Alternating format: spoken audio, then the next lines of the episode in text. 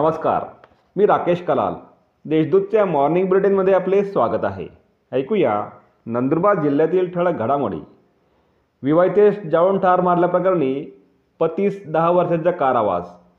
वडाळी तालुका शहादा येथील विवाहितेस जाळून ठार मारल्याप्रकरणी पतीस दहा वर्षांचा कारावास व एक हजार रुपये दंड. दंड न भरल्यास दोन महिन्यांच्या कारावासाची शिक्षा शहादा येथील जिल्हा व सत्र न्यायालयाने सुनावली. अनिल सदगीर गोसावी असे या संशयित आरोपीचे नाव आहे. ऑनलाईन फसवणूक झालेली रक्कम चार दिवसात परत मिळाली.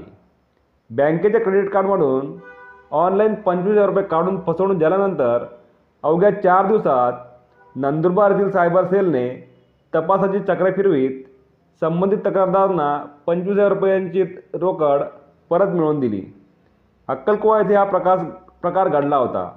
त्यानंतर तक्रारदाराने सायबर सेलला तक्रार दाखल केली होती. नवापूर तालुक्यात नव्वद हजाराचे सागवानी लाकूड जप्त. नवापूर तालुक्यातील पांगराण व ढोंग येथे नव्वद हजाराचे अवैध सागवानी लाकूड वनविभागाने जप्त केले. या प्रकरणी दोघांविरुद्ध वन गुन्हे दाखल करण्यात आले आहेत. नंदुरबारातील मानाच्या काका गणपतीची आज शोभायात्रा. नंदुरबार येथील मानाच्या व नवसाला पावणारा जागृत श्री काका मं गणपती मंडळातर्फे तीनशे ऐंशी किलो वजनाची पंचधातू निर्मित गणेशाची मूर्तीची प्रति प्राणप्रतिष्ठा करण्यात येणार आहे.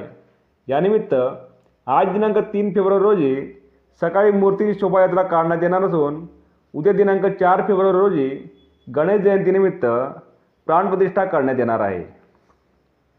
न्यूक्लियस बजेट योजनेच्या लाभासाठी दहा फेब्रुवारीपर्यंत मुदतवाढ एकात्मिक आदिवासी विकास विभागांतर्गत सन दोन हजार एकवीस बावीस या वर्षात केंद्रवर्ती अर्थसंकल्प न्यूक्लियस बजेट योजनेअंतर्गत वैयक्तिक व सामूहिक योजनेचा लाभ देण्यासाठी नंदुरबार नवापूर व शहादा तालुक्यातील अनुसूचित जमातीच्या लाभार्थ्यांकडून दहा फेब्रुवारीपर्यंत अर्ज मागवण्यात आले आहेत. या होत्या आजच्या ठळक घडामोडी. अधिक माहिती आणि देश विदेशातील ताज्या घडामोडींसाठी देशदूत डॉट कॉम या संकेतस्थळाला भेट द्या. तसेच वाजत राहा. दैनिक देशदूत धन्यवाद.